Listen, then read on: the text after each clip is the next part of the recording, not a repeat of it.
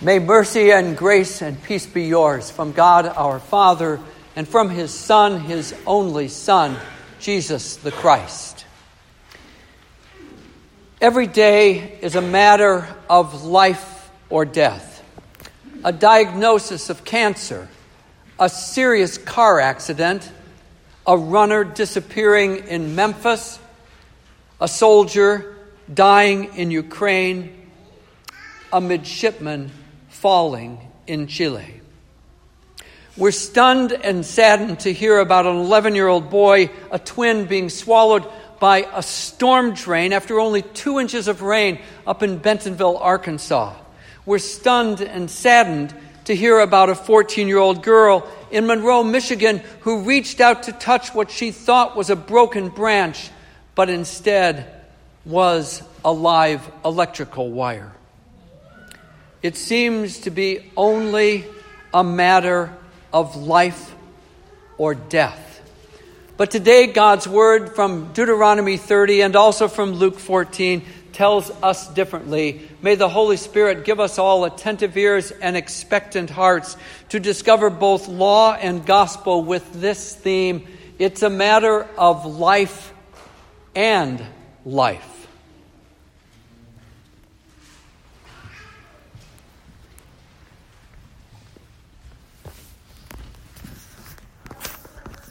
People God dearly loves.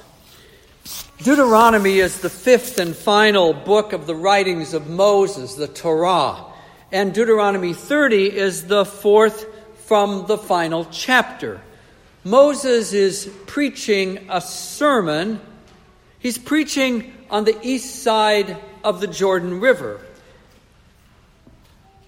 And after he blesses the Israelites, he dies on Mount Nebo and is buried by Yahweh in a cemetery that no one has ever found. Moses is God's prophet and shepherd. He is God's covenant word deliverer and expedition leader. The Israelites have trekked for 40 years after escaping Egyptian slavery. They marched through the miraculously parted Red Sea. They camped below Mount Sinai covered with cloud and smoke and lightning and darkness. They ate manna for breakfast and quail for supper. And when no oasis was around, they drank water from a split open rock, once commanded and once struck in disobedience. Yes, they also whined and complained and accused.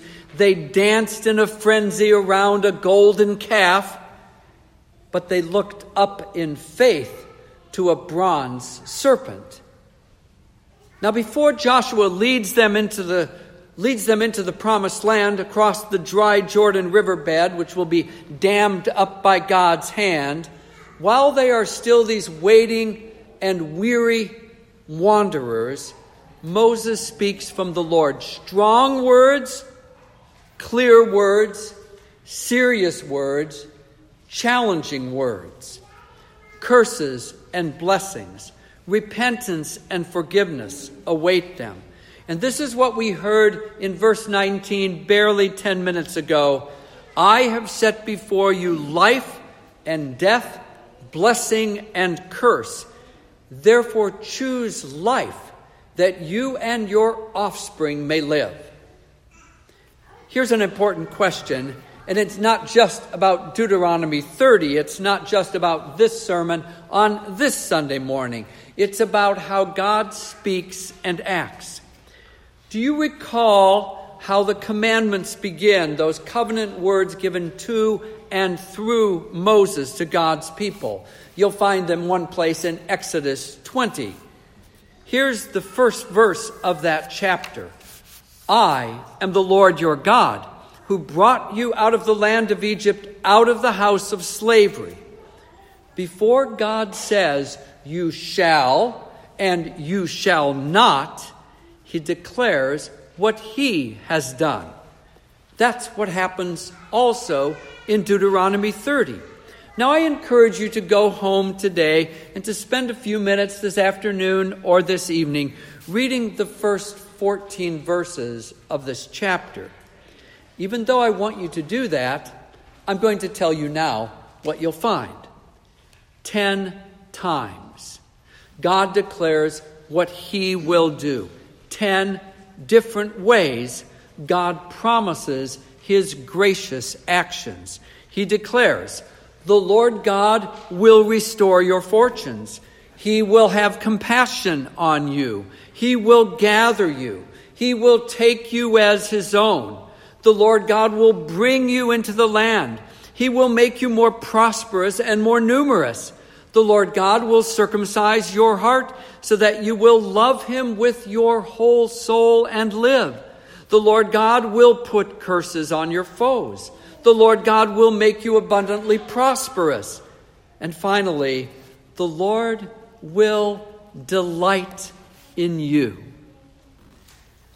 Then Yahweh says through Moses in the verses immediately before today's Old Testament reading for this 13th Sunday after Pentecost This commandment is not too hard for you, it is not far off, it is not in the highest heaven, it is not beyond the vast sea, but the word is very near you. It is in your mouth, and it is in your heart. This is what God speaks not only to the Israelites, but to us. You don't have to search for what I want and what I promise and what I do. Because God says, I put it right here and I put it right here. God set life in front of his people at the Jordan, and God sets life in front of his people, his church, in San Antonio. Now, if you only read one portion of Scripture, and I'll concede that that portion before us today is not the easiest one, you might conclude that the operative principle is if then. If I do that, this, if we do this, then God will do that. If I do something good, then God will do something good for me. If we do something bad, then God will do something bad to us.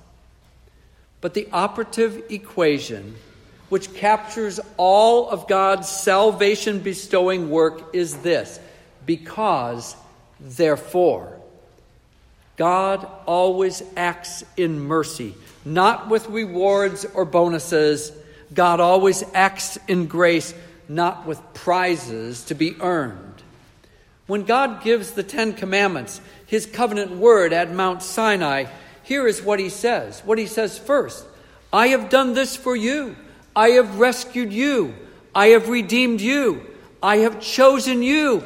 Therefore, now listen carefully, because this is how my rescued, redeemed, and chosen people live. Then God says, Have no other gods, honor and serve only me. Use my name correctly in prayer and praise, not in curses and blasphemy. Keep the Sabbath day, worship me, and listen to my word. Honor your parents and all those in authority. Value and protect human life use my gift of sexuality in the proper way, in the proper relationship. Don't steal or cheat, but guard what belongs to others. Be very careful what you say. Speak the truth and protect others from slander. Don't covet the property that I haven't given to you, and don't covet the people that I haven't given to you. All of this Yes, all of this is included in God's word through Moses. I have set before you life and death, blessing and curse. Choose life.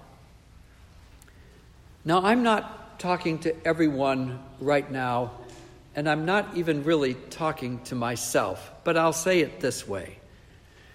You eat or you try to eat a balanced diet. But in case you don't, you take your balance of nature capsules faithfully. You get regular exercise. 12,000 steps a day on your Fitbit. You pass your annual physical with flying colors. You are as alive as anyone else.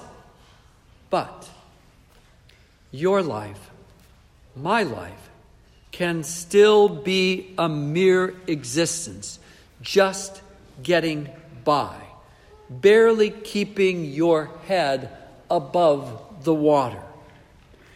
Then you open the Wall Street Journal from last Thursday and read that life expectancy is going down, that you 20 and 30 year olds might have a lifespan of only 76.1 years.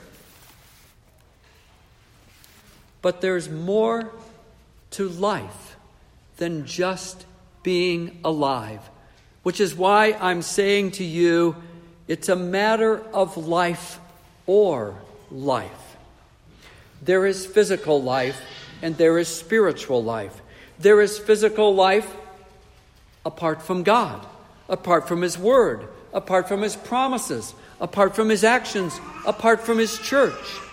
And because this is true, there is only death and decay.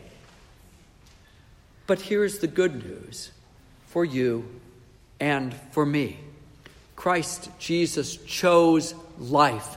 He chose life in the womb of Mary. He chose life in the manger. He chose life in this diseased and dying and decaying world. He chose that it mattered. It mattered so much that He gave His perfect life for your life. Jesus gave up His holy and innocent life on the cross for the lives of sin stained runaway sheep that's next Sunday's gospel. Jesus gave up his life. Though we are like Paul, all prisoners, but unlike Paul, who was a prisoner for Christ Jesus, we are prisoners separated from him. Which is why we hear the words from Luke 14 and we wince to hear Jesus in today's gospel reading. Give up your family, give up your own life to be a disciple of Jesus requires that. I said it once, I'll say it again. Because, therefore, is God's way of working. He always acts in mercy, not with rewards or bonuses. He always acts in grace, not with prizes to be earned. And Jesus has done the work, the labor on crucifixion labor day to bring us to a new day when we sing the new song of his salvation. For now, God the Father says, Because I gave my Son to be the payment for your sin, because I condemned him in your place at Golgotha, because I gave you something better than your own family, a place as my sons and my daughters in the household of God. Therefore, you are freed, freed to respond with new ways of living and acting and speaking and worshiping and giving and caring. It is a matter of new and never ending life in place of the old life of lostness. Life through Christ by his cross and resurrection. Life in Christ by the water of holy baptism. Life with Christ in his body, the church. Life for Christ as his witnesses and his servants. In the name of the Father, and of the Son, and of the Holy Spirit. Amen.